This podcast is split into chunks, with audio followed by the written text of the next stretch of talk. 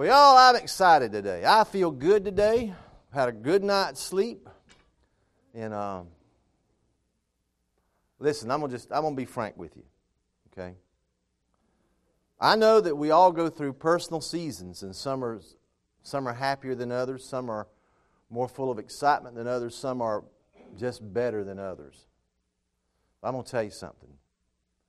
Um, we need to be pursuing not only excellence in Jesus, but we need to be pursuing uh, the excitement that He is bringing to us as we venture into the kingdom. Amen. And as we begin to welcome new and different people into our congregation, we need to be excited about that. And when Janie was talking this morning about, you know, pouring yourself out, you know what I found in my life? When I become stagnant, and now I'm just, this is coming right from the inside this morning. When I when I become stagnant, when and let's just just bear with me just a minute. When I become rebellious, and when I lose sight of the glory of Jesus in my life, and when I begin to focus on all the external stuff that the devil wants you to focus and grab hold of, when I do that, you know, we can become hard and callous. But you know what? The, the best thing to do, she was talking this morning, we just need to, to just bow down and just pour all that putrefying, nasty stuff out. Because I'm going to tell you something. I'm going to be frank with you. And I, I don't know, you know, this is just me, and I'm, I'm probably talking to myself.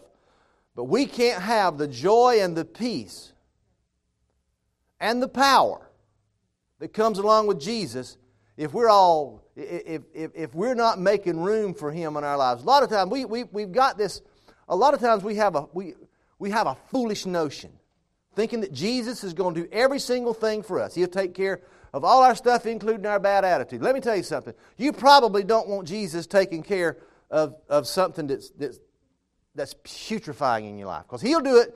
He'll, buddy, when He pulls the plug, it's pulled.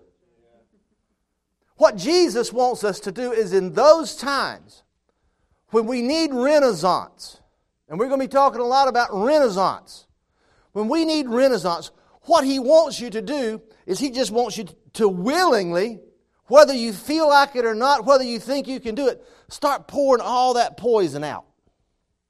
Okay?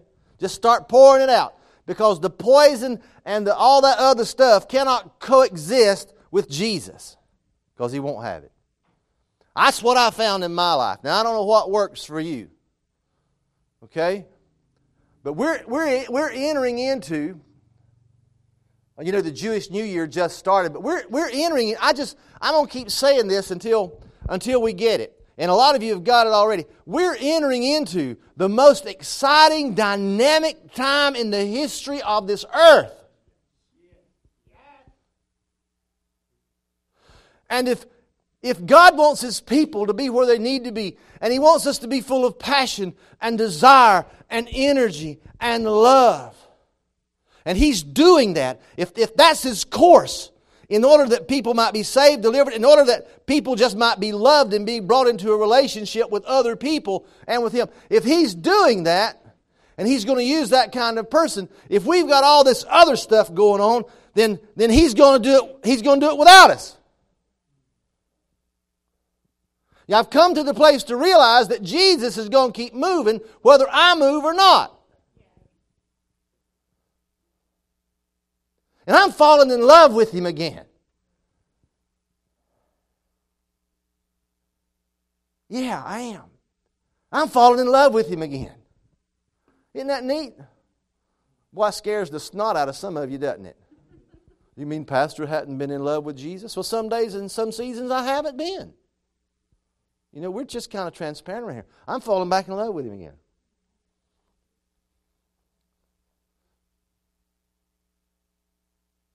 And I'll just stop there.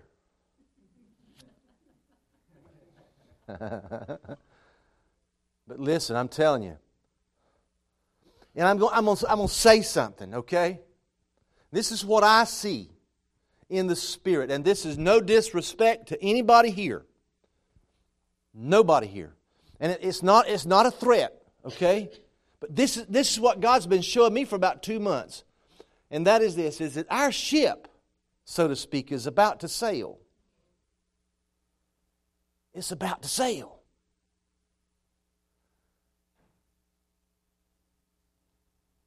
It's about to sail. I don't want to be left standing on the shore. Because it makes no difference who I am. The ship's got a captain and he's ready to go. And I got to go on his terms. Okay? Does that mean I'm always perfect? Does that mean I got my act totally together? Of course not. But I, I got a captain. And I'm waiting on him to, to tell me what he's doing and where he has set course. You know, I learned this from Pirates of the Caribbean. Okay? I did. You know, I, I, I learned stuff from movies like Pirates of the Caribbean. I like Captain Jack Sparrow. You know? One of the things I've noticed that Pirates of the Caribbean is when Barbosa or Sparrow or the Commodore or whoever it is or was who's commanding the ship when it's in the harbor and the anchor's down, before they move that ship, the captain has to give a heading. He has to say, "Arr, mateys! Hoist the sails! Weigh the anchor! Set our heading for Tortuga," or whatever. You know? That's right. That's the way he communicates. And everybody knows where they're going. Listen, Jesus is about to sail. Don't you want to be on the boat? Hey, it'd be cool to go to Tortuga, wouldn't it? Cool to go to the Bahamas. I think we're headed in the right direction. We are headed in the right direction. Now, probably what's going to happen is the week or the weekend that we want to go, we may have to shut down ship here because everybody's going to want to go. You know? But anyway, I just thought I'd give you that encouragement. Jesus is good. He knows where He's going, and He's going. Bless God. So anyway, I, listen, I, I, I'm done. I'm, I'm going to quit. Anyway, I'm so excited this morning to have Stacy with us. Golly. I'm just so excited. And her mom.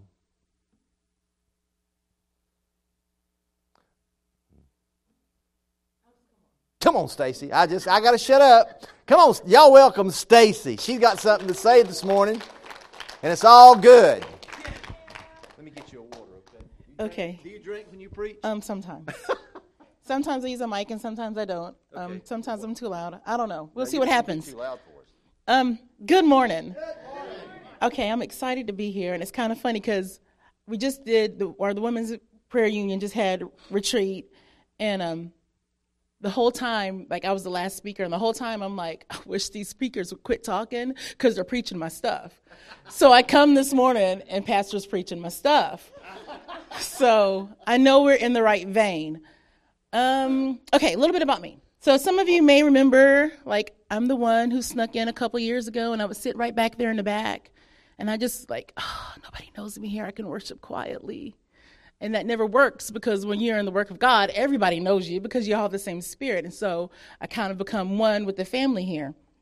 Um, and it's kind of cool because I'd be sitting back there and like the lights would be low and I'd be all in worship. And I'm like, oh, Jesus, I love you. And Natasha from the keyboards would be like, you, woman of God. And then I do the most holy thing that anyone can do. Stop turning around, I'm talking to you. And then you're like, oh. And she prophesied over me from the keyboards, which was, I've never had that happen before, like maybe two or three times. And it was always like, woman of God, the word of God is in your mouth, release it. And I'm thinking, like right now? Like, what are you talking about? Or another time she said, your roots are so deep in the word and your roots are so deep in God. And that when you open your mouth, they'll be like vines going out and wrapping around people. And I was like, that's cool. Like, I don't know what that means. And then to have a suddenly moment at the end of the conference, and David Staline goes, hey, the speaker can't come. Can you come? And I'm thinking, psh, in suddenly.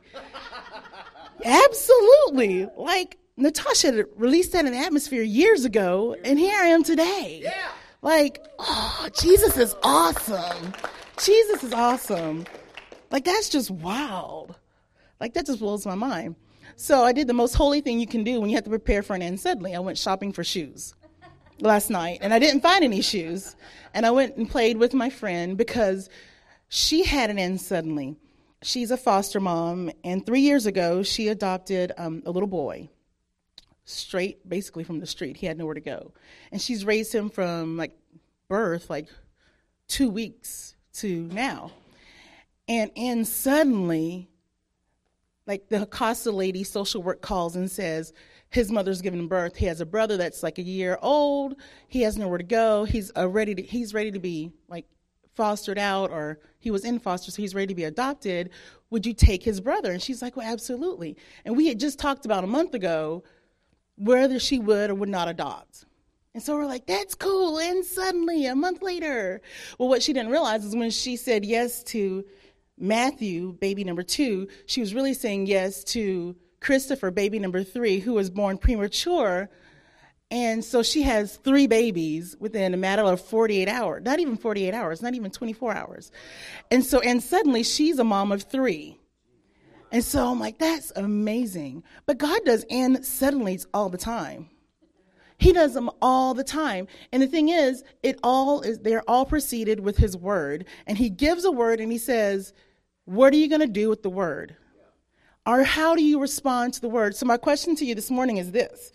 How do you respond to God's and suddenlies?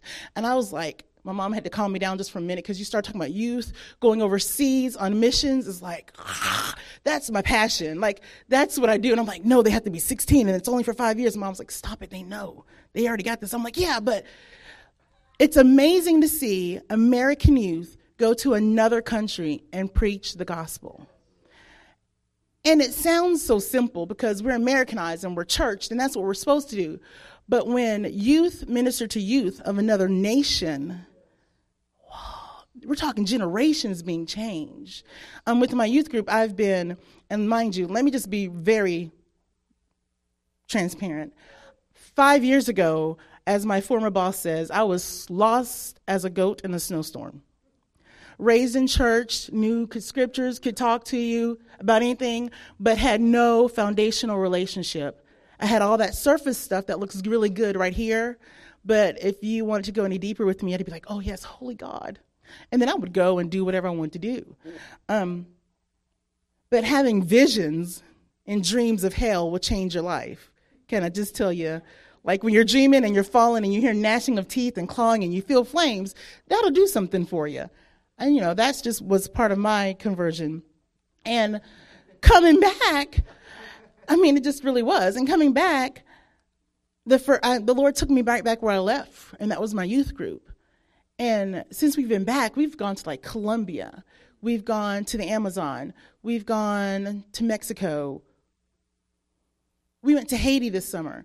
And, like, to see American youth pour out to other youth of other nations, because any adult can go, and they'll be like, yes, that's an American adult. But to see their own ministering to them is an amazing thing, and I applaud you. And so um, whatever's given in the love gift, for me, my basket is overrunning, and I'm sowing into your youth ministry going overseas, because that's like that's what's supposed to be happening. And like my whole like my okay, I'm getting off topic, but it's okay. My passion is youth, and seeing youth being empowered with what they're supposed to be empowered with, because the world exposes them to all kinds of crazy mess. And for some reason, we, the church, say that that's okay because we church them at the church and we church them at home. But when we walk them out the doors, we don't tell them that they're going to the mission field. And we don't tell them that they're to be examples and light and salt, and that they're supposed to look different and feel peculiar because they're royal. And there's no royalty here. So they're supposed to be different, and we're not teaching them that. So any way and any type and anyhow that we can tell them, show them, allow them to experience God, working through them as tools, that's what we should be doing. Okay, that was my free sermon. Okay, so how do we respond to God's end suddenlies? Well, I've had a couple end suddenlies, and what I do sometimes, and I'm immediately yes, as was Noah. Genesis five. Um, yeah, Genesis five, I think it's thirty-two, the last verse.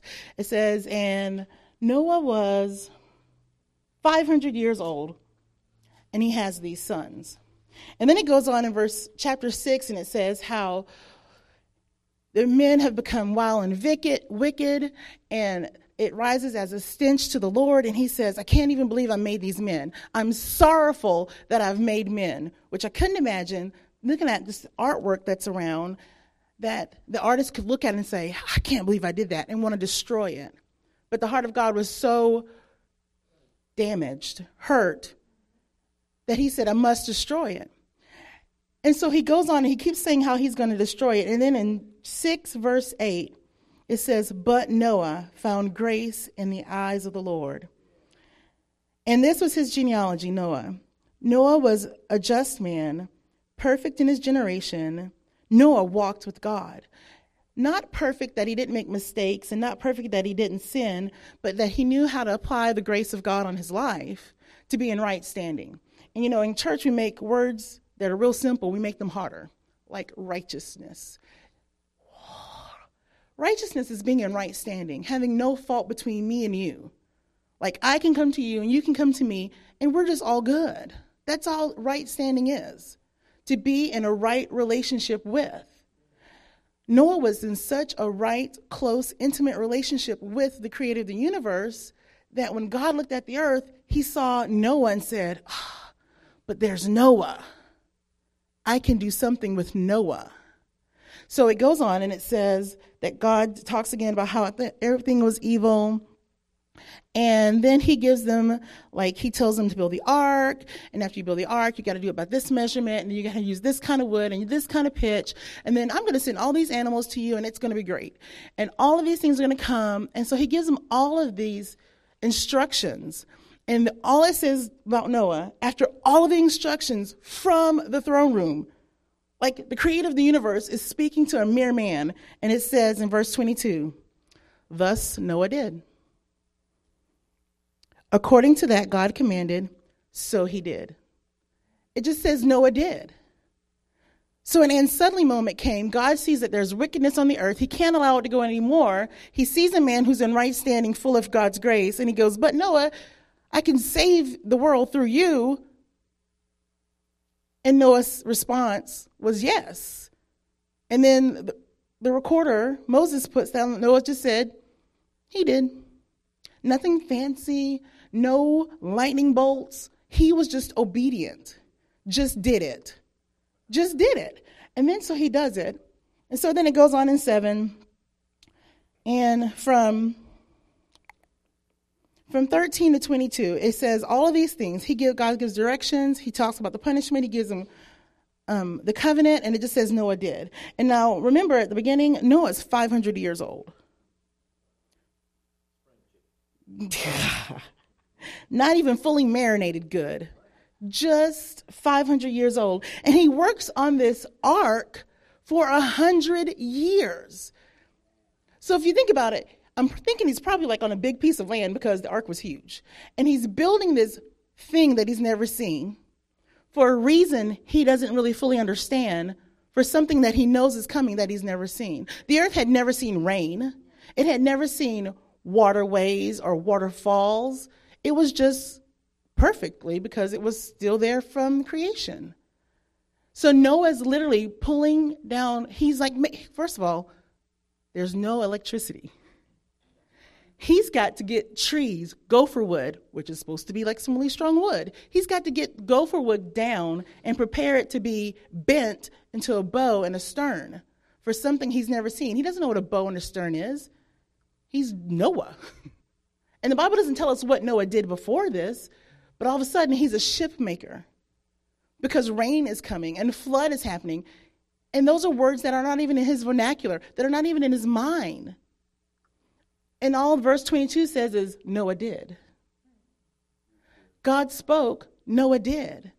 God told Noah to do something he never did before, for something he's never seen, for an outcome he had no idea, but a promise. He had a promise. And like that rocks me a little bit. To think that the creator of the universe can say, Stacy, I'm going to save generations through you, but you have to do this. And that in my little feeble mind, I can go, really? Like, no, I don't think that's going to work. All-knowing creator who's spoke a tree into being. Tree, tree. Like, literally, quickly. So Noah did. And then the world's saved, and there's Noah. Awesome. Um, Hebrews eleven seven says that Noah was a man of righteousness, and that he had he was moved with godly fear. And then in Second Peter chapter two, verse five, it says that Noah was a preacher of righteousness. So Noah's building this ark that he's never known, never seen, with tools that he probably had to make, because I'm sure there wasn't like a hammer around or something that you would ever use to make a boat with, I don't even know, or how to make pitch. So he's doing all this stuff in his front yard, and I'm sure the neighbors are like, what's Noah's doing? And Second Peter says Noah was a preacher of righteousness. So Noah worked for one hundred years and preached for one hundred years. The end's coming. There's going to be a flood. I know you don't even know what a flood is, but the Lord told me a flood was this. And it looks like this, and it looks like rain, and then there's going to be these spouts of water. Noah, that's crazy. We've never had that before. How do you know that's going to happen? I don't know. God said it. God said it, I'm doing it. Noah did. So our first response could possibly be, and we did. We have a holy fear and we're just obedient. That's one response. Now, honestly, in my life, that was not one of my responses. For example, I teach at um, Glenn Academy, and I'm a U S history teacher. I did not study for U S history. I did not study for high school. I wanted to be in middle school language arts. I wanted to have reading circles, and let's talk about some literature and punctuation and grammar, and let's just call it a day, little seventh graders, I love you. And I'm in my internship, and everything's going great. My principal loves me. The school loves me. The kids love me. I'm like, and in my head, it's done. I'm going to work at this middle school. I'm going to retire from this middle school, and great. And then my internship ends, and I graduate. And teachers are, some, a couple of teachers were pregnant, and there was like their due dates were coming, so they're like, you could, we have a plan, Stacy. You work from January to the end of the school year as a long-term sub. Then at the end of the school year, next fall, we'll just slip you in as a teacher. Yes, there's a plan. The principals talked to me about the plan. The vice principals have talked to me about the plan. The pregnant teachers have talked to me about the plan. Teachers who I don't even know go, hey, I heard there's a plan for you at here. And I'm like, yes. Obviously, this is where I'm supposed to be. Until the day that the Glenn Academy principal calls and goes, hey, the H R lady just told me your name and said I have to meet you. So we're going to interview? I was like, sure, I'll take an interview. And I go to the middle school principal and I go, listen, don't freak out. I'm going to this interview. I'm just going for experience, because you should know how to talk to like those in authority. You know, you're the only principal I know in Glynn County, so I'm going to go meet this guy, have a conversation. I'm not interested. I do not want to teach there. And he's like, I'm not even worried about it, Stacy. Go. And in fact, he tells me, you need to know this about the guy. You need to know this about the guy. And he likes this in the classroom. And he likes this kind of contact with parents. So there are some pointers. And I go, great. So I go after school, after teaching all day. And I'm tired. And my hair is like even wilder than it is. I think my clothes were wrinkled. And I go in his office and I'm like, oh, hey, how you doing? So unprofessional, because I already have a plan. I'm going to teach at the middle school. And I know that's where I'm going to teach. And um, he's like, so, he's like, hey, just give me a second. Um, some other people are coming. And what I don't know is he's calling the middle school teachers that I'm working with. He's like, tell me about her. Like, what do I need to know? And the teacher goes, she's fabulous, but you can't hire her. We've got a plan for her. And he's like, yeah, whatever.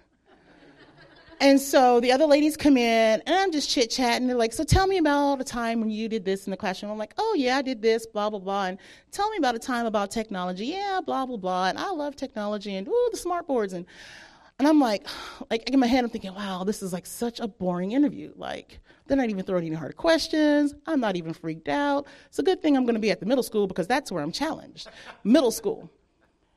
Um, so I leave. And he's like, okay, thank you. And I'm like, yeah, thank you. Waste of time. And I go to the middle school and I talk to teachers. I'm like, yeah, dude, he's not going to hire me. And in fact, I forgot to tell you, one of my best friends applied for the job. And like, we're like, we're praying and fasting that you get this job. And so she's like, how did your interview go? And I'm like, yeah, this is what happened. I'm like, he's definitely going to call you. So school gets out at three twenty. I work till about four, four thirty, and I get home. Well, I check, my, I get home, and there's a message, Stacy, this is Doctor Blankety Blank, and I want you to call me. This is four o'clock in the evening. Principals just don't talk to you after school. So I freak out, and I call my teacher, and I'm like, oh, my gosh, she's calling me. She's like, girl, you don't even understand. And she forwards an email, and the email says, best candidate so far, you better not, she better be able to do her job. He's like, he's going to offer you the job. I'm like, well, I'm just going to say no. And I remember going to my mom, I'm just going to say no. And she goes, would that be wise? And I'm like, what do you mean? It's hard for teachers to get jobs. Yeah, but I have a plan. So I go back to school, and I'm like, hey, our plan's still good, right? And he's like, well, Stacy, you know, you can do the long-term sub, and there is a teacher retiring, but I'm not sure that's going to work. Like, you have an opportunity of a contract today, not in six months. Like, I can't guarantee in six months I can hire you. I want to. I really super-duper want to, but it's not a guarantee. Okay. Hmm. So what happened to our plan? He goes, no, the plan's there, but it's not a surefire plan, like, you know.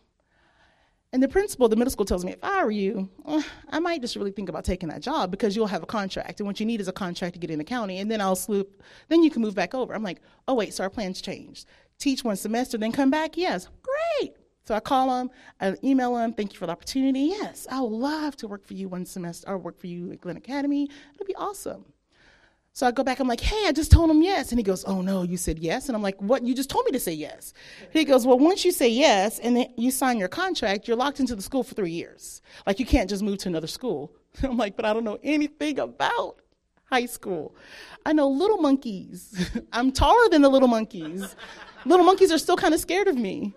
I don't know about big football players that are like this, and they go, Miss Taylor, I don't want to do that. I don't understand that stuff. I don't know anything about U S history. And at the time, I wasn't even teaching U S history. I was teaching world history, which is five thousand years of history in ninety days, which is just crazy. I don't know anything about that. And my new principal goes, welcome aboard. Here's your roster. Here's your book. Go teach. What do you mean, go teach? So last semester was, yeah, I'll do it, I guess, because you told me to. But little did I know, that was the exact place where I was supposed to be to effect change for Glynn County.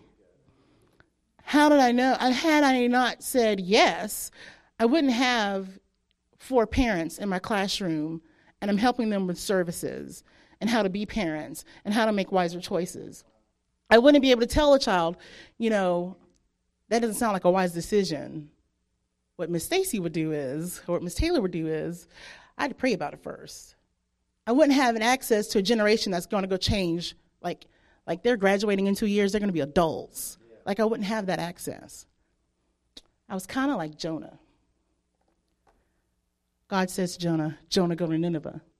Get up, go to Nineveh. I'm going to, I'm going to destroy that great city. And what you don't know about Nineveh, it's like seventeen hundred acres and walled with fifteen gates on these big, huge walls.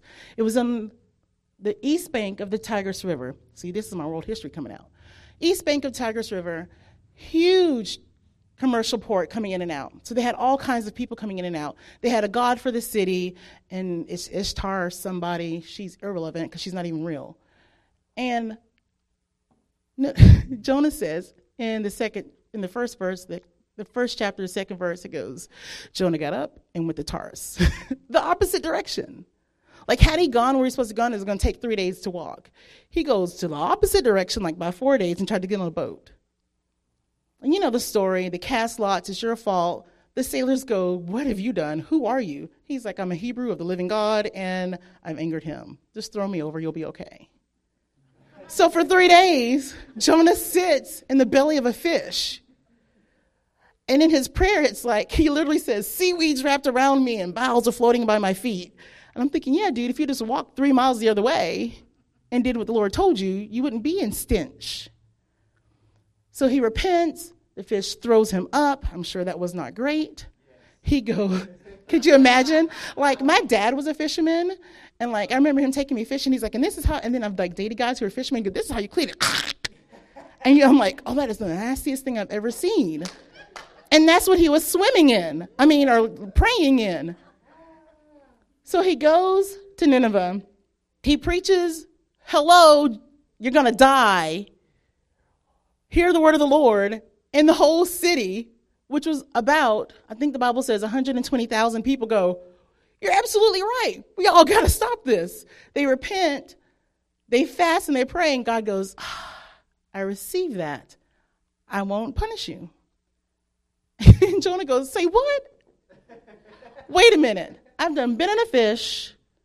You threw me out of the fish. I came and did what you want to do, and now you're not even going to destroy them? And he's like, that was never the purpose. The purpose was repentance until salvation. Like, they had to have a chance to be redeemed. I'm a God of redemption. I could have killed you in the fish.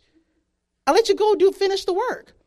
He finishes the work, and he gets mad, which is crazy. But I've done the same thing. He gets mad, and he goes and he sits down by the city gates, and God grows up this bush and a tree, and it covers him, and he's not in the sun anymore. And then the worm comes. God lets the worm come, eat up the tree, and he's like, and now the sun's on me? You've killed the tree? He goes, okay, wait a minute. You're more upset about the tree than the lives that were saved. Like, get a clue. Okay, so the Lord told me to get a clue. Um. So I was born and raised in Brunswick. I went to Oral Roberts University for like the fifteen-year plan. Like, I was there, I was doing work, I kind of wasn't doing work. I think it was like year number five, I was like, forget this. I'd rather just hang out and work. I've got a personality, I can just sell anything. I've sold knives, I like programming, pamphlets, magazines. I'm really good, it's making decent money. Living in straight-up sin, my mom's home, my mom's doing things like this. Stacy, you know the Lord has a plan for you. I know he does. I'll talk to you later, Mom. Bye. I'm praying for you and your boyfriend. I want you guys to come to the full knowledge of the Lord. I know. We appreciate it. Thank you. Bye. One of my Christmas presents was like the Women's Daily Devotion Bible. Stop it. And in the Bible was this verse, Matthew six thirty-three. And that verse, like that Bible in that verse, every time I looked at it and saw it, and if you don't know what Matthew six thirty-three says, it says, seek ye first the kingdom of God and his righteousness, and all these things will be added unto you. Well, my whole thing was I wanted the things without going to the source. I wanted to be the source of my things, and I have I have nothing, so why can you get anything from nothing? But that's what I was doing. So every time I would look at that Bible or I would see it, I would do really smart things. I would like put it underneath something in the back of the Bible, I mean, the back of my closet. And then, of course, I had to go in my closet and see something. The Bible would fall out. I'm like, oh. And so I would was going from boyfriend to boyfriend and job to job, and it ended up my dad was ill, and I came back home, and um was still as lost as a goat in a snowstorm. And my mom was like, "We're on this like really less than five miles." And I was like, "Yeah, I'll see you later. I'm helping Father." But that was a good time because I was able to reconcile a relationship with him that I didn't have. I lived in Brunswick for about two or three years. And I'm working at Sea Island, and I'm making good money because I have no debt. So no no debt, nothing to spend it on. I own my house. I just partied some more because that's what you do when you're foolish. And my roommate goes, hey, let's go. Let's blow this town. Let's see where we can go. So we went into Boston. Boston is entirely too cold. She's like, well, I've got family in Miami. I can check out Miami. We go to Miami. We end up moving to Miami in like less than six weeks or eight, six weeks. And I lived in Miami for like three years, still lost, still acting crazy like a fool. My mom's still saying things like, the Lord has a plan for you and God loves you. And I'm like, oh, just stop it. But I get in this relationship with this guy who's straight up crazy. But he was from Hawaii. And he just had a different mentality. He just, because he was born and raised in Hawaii. And then he'd been in the military. So like, it was just a whole lot of stuff going on. Like, it was just a whole lot of stuff going on. So he has an opportunity to go back to Hawaii, his home state. And he's like, come with me. Psh, why not? I'm not doing anything else. So I get to Hawaii, and it's like, I'm kind of like Jonah. I'm going as far as I can. Because in the back of my head, the Lord's going, you know, Stacy, this is crazy. Stop being crazy. Stop. And I'm thinking, I need a pill. I'm hearing voices. And he's still talking to me, and he's pulling me. And then, like, I, random people. Like, I worked at Starbucks. Like, I was a Starbucks manager here, like, in Miami. And then when I got there, I was like, ah, I just pick up a part-time job. And, like, tourists would come, and they were like, the Lord loves you. And I'm like, are you saying that to everyone? I'm like, okay, thank you. Here's your latte. See you later. Aloha. Like, I got to take a break. And so I would take, I would do, like, substances, and I would drink, and I would party, and, like, like all that stuff was just still hollow. So where it took Jonah three days, it took me, like, fifteen years, something crazy. And so I realized stuff is getting crazier and not better. And I started going to this little like community type church, and it was like the non-threatening, Jesus loves everyone. Oh yes, do that, but just come to church. And I was like, yes, I could get with this gospel. This is real. It's not confronting my sin, you know? And I'm like, this is good. Let's all go to this church. Yes, see? See, Lord, I'm going to the church. Quit talking in my head. Well, the thing about it is, it's not confrontational, but he's still reading the Bible that I know is true, and I know that's alive, so I'm still getting fed. So I'm like, oh, this is crazy. So I'm like, okay, well, let's just do the church thing. Well, then it gets real crazy. Like, my mom comes out to visit, and she sees how I'm living, and it's just, I'm like, oh, my gosh, my mom is seeing me in sin. We're Southern. We don't do this, especially no holy people of the South. We don't do this. So that added more fire to the situation. And then one night, literally, I was like, like I was, I went to a, through a period of time where I was just like crying, and I would just cry myself to sleep. And my boyfriend at times was like, are you all right? I'm like, yes. And there'd just be tears rolling. Or I'd wake up in the middle of the night crying. So this one night I go to sleep, and I'm like, I just can't cry anymore. I'm so tired of crying. And so finally I go to sleep. And it's like the best sleep I'd had like in months. I'm like, oh, this is great. And like in my dream, I'm asleep, but I'm still very alert. Does that make sense? Because the spirit was moving. And, okay, wait, let me tell you some crazy stuff that was happening. Like, these are the things that were happening in my life, and I realize, and I don't realize the, the hand of God is on me. Like, where our bed was and where our, where our bedroom was, right out, it was a sliding glass, and we had, like, a, um, a hot tub sauna thing, where on the side of that was a propane tank, and we lived up the side of a mountain, so you had to drive up to get to us. Well, his co-worker's daughter is driving this truck, like, three o'clock in the morning, drunk out of her mind. She comes up, and she hits... She misses the tank by like six inches. She hits the the hot water, the hot, yeah, the hot tub, slams into the side of our house, and we all wake up because his sister and stuff, we all wake up and we're like, whoa, that's crazy. And we go outside, and like literally you could see like the marks were like, it was like the hand of the Lord moved her car around the tank. And I mean, and I looked and I was like, oh. And then my fake sister-in-law goes, do you see that? I'm like, yes, do you see how her wheels have turned? She was drunk. She couldn't have done that. She's like, I know. She goes, it must have been God. I'm like, let's go back to sleep. Or we'd be like out swimming. Okay, and first of all, the currents in Hawaii are like nothing like our currents. They're just wilder and crazy.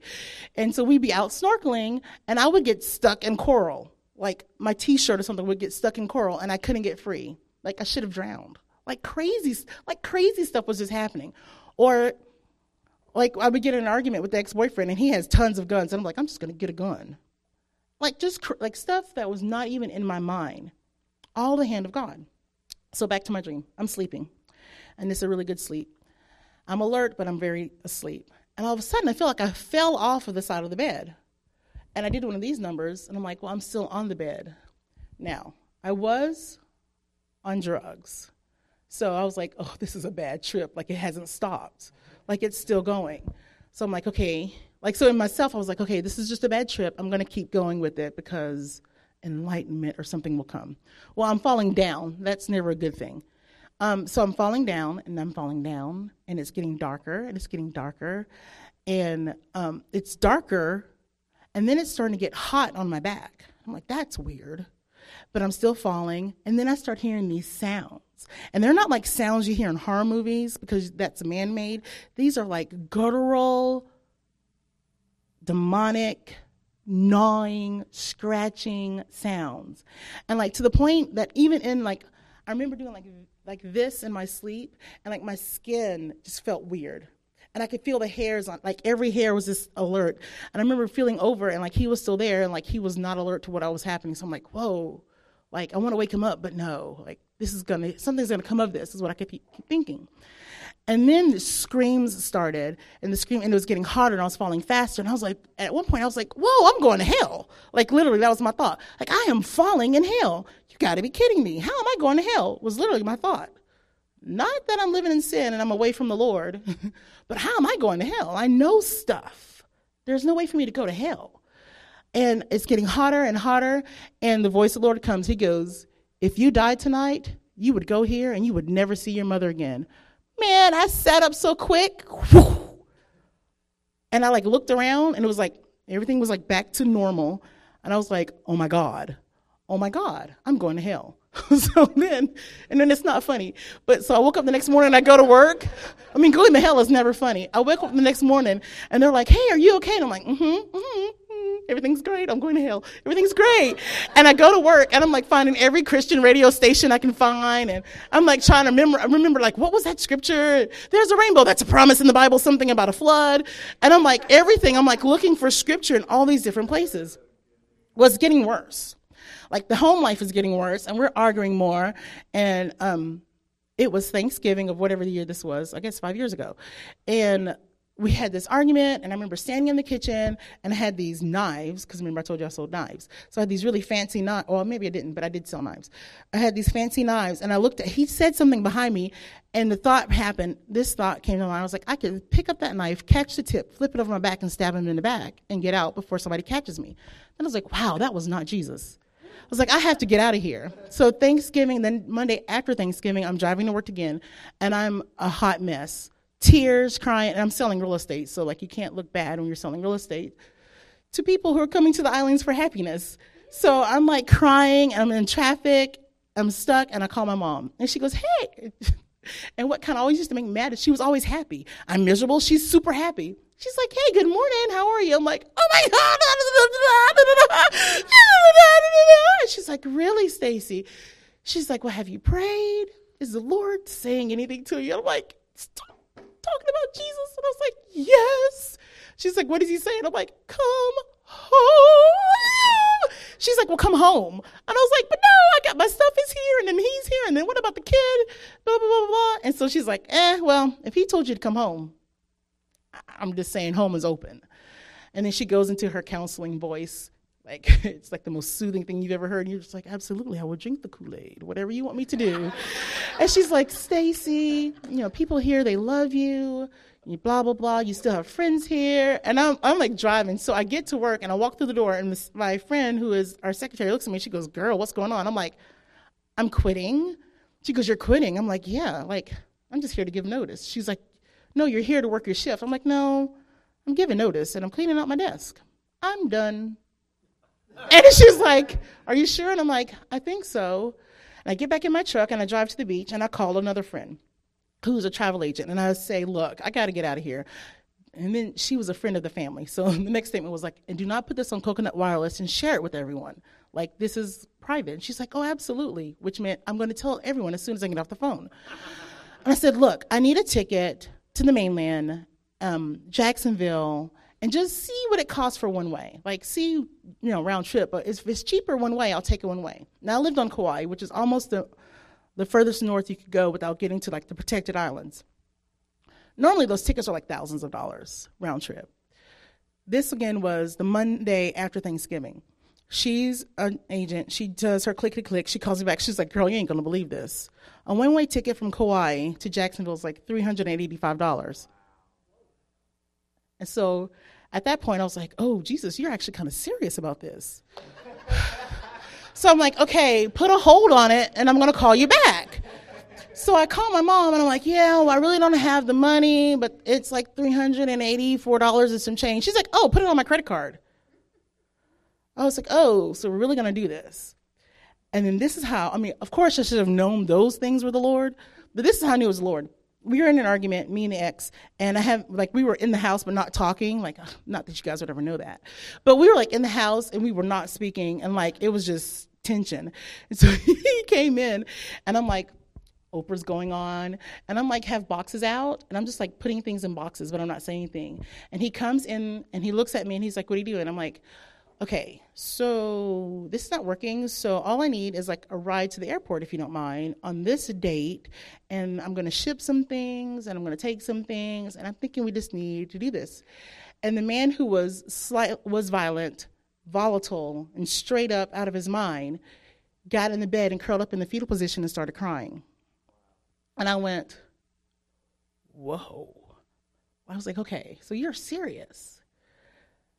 So two years later, I'm sitting at P W A C, and Natasha's going, you're going to preach the gospel because you know it. Say what? We can be obedient through holy fear of God, immediate, or through rebellious yes, but it's still rebellious. In Luke, or Mark, Mark, it's in my notes, watch this. Mark one, verse sixteen. Jesus, John the Baptist goes to the old, Jesus is walking along, and he walks by these fishermen, and he's like, hey, you and you, come with me. And the Bible says they immediately left their nets and they followed. They immediately left their nets and followed. He keeps walking. He sees the sons of Zebedee, James and John, and it says that James and John left their daddy and their boats and their hired hands. They weren't poor men. They weren't poor men. They had everything they needed, and they just left. They left their family. And the Bible says immediately, and it says, and it was the Sabbath, so they went to the synagogue, and Jesus began to speak on the scriptures and the scrolls, and they were amazed at his knowledge.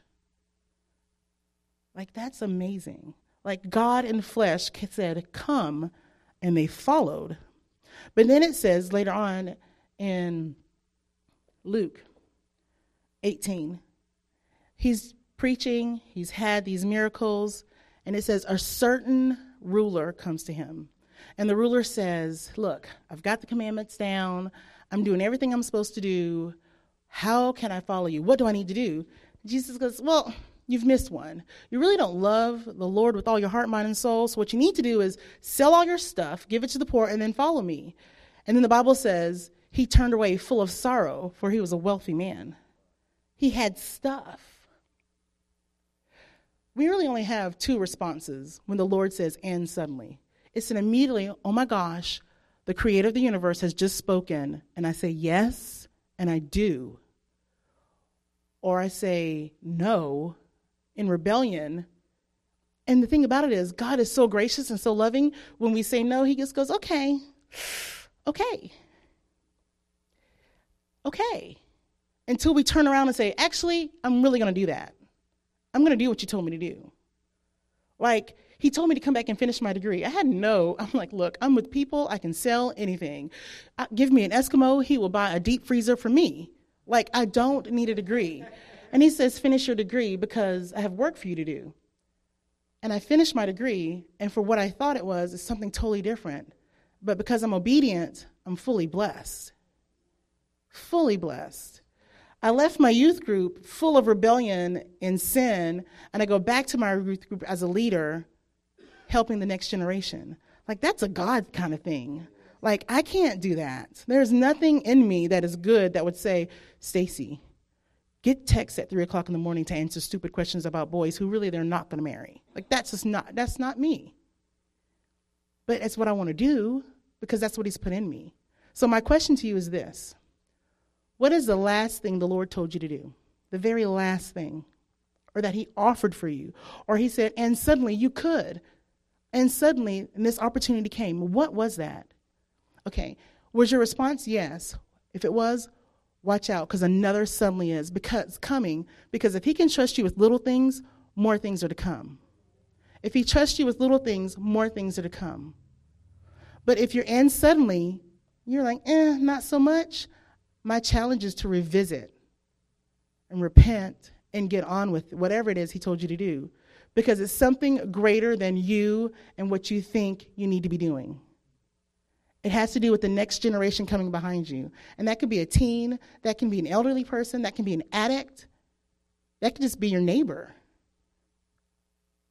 It could be someone like in your church. So this is what I'm saying. This is, and I'm done. What was the last thing the Lord told you to do? What was your response? And then do you need to get that response right with the Lord? And if your response was on spot and you're doing exactly what you're supposed to do, okay, get ready, because things are increasing and they're speeding up. For example, I had no intentions on teaching high school. I really had no intentions on teaching for a long time, and I have no idea what I'm doing, literally sometimes. But he's put me in a place of influence, and when you have a place of influence, you're responsible for those that you're influencing. You're responsible, whether it's a parent, a pastor, just if you go to Walmart and people see you, you're responsible for that because the hope of glory is alive inside of you. So when people see you, they should see hope. and glory. And that's a heavy burden, but it's not our burden. We just have to be obedient. We just have to be obedient. So I'll leave you with that. What's your obedient level? Is it immediate? Is it three days? Like me, fifteen years? But the point is, you got to be obedient. And if you don't, that's fine. The Lord is still waiting. And the thing about it is, he's worse than a hound dog. He will outwait you. And he can outwait you. And he will outwait you. And he will just sit there and he'll be like, look at there, Gabriel. There she goes. I promise you, there's days I think I've heard the Lord laugh. Like, she really thinks she's doing something. Hello, you're on a plane. I can see you. Where are you going? Lord bless you. Um,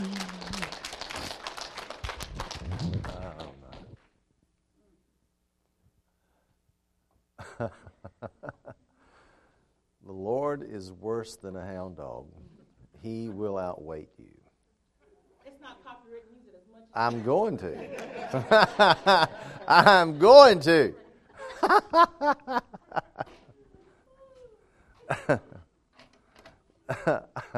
I appreciate the testimony and the witness and the word and the way that Stacy has related the question. It's still a question, and the Lord's given her a gift, and uh, but it's still a question. Question is obedience or disobedience. I had someone tell me one time. Um, The gospel's easy. Only got to do one thing. Just one. All you got to do is one thing, and that's obey. That's, that's all God asks.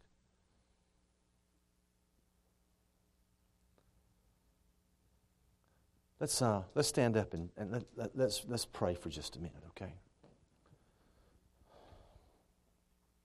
Father, in Jesus' name,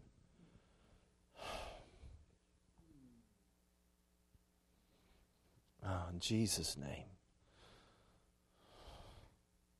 We are a rebellious, stiff-necked, hard-headed people.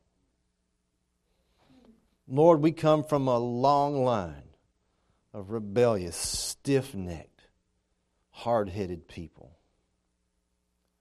But God, we want to change, and we want to change now. Father, the, every single person here, I'm looking out, every single person here, they know what the last thing was you told them. Some have obeyed and some have not obeyed. Lord, for those who have obeyed, I thank you for that. And Lord, for those who have disobeyed and not done that last thing they heard you say, we ask you, dear God, that right now is the moment of decision. That they could turn or return and obey. Lord, every single person in here, and I'll just declare, every single person in here has a much bigger destiny and a much bigger role in the kingdom which is now than anything you've ever possibly imagined or realized. And the key to getting into the expanse of what God has called you to do is obeying today, because, like Stacy said, if you're faithful in the little things, more things will be added. And Lord, on the last day, what we want to do is lay our crowns and our accomplishments before you and declare them to be yours. So right now, dear God, in the Spirit, we just draw a line. And we say onward and forward and obedience and open ears and open minds and open spirits. Because God, we never know whenever the last, when it may be the last thing you ever tell us. Because there's a point at which it's over.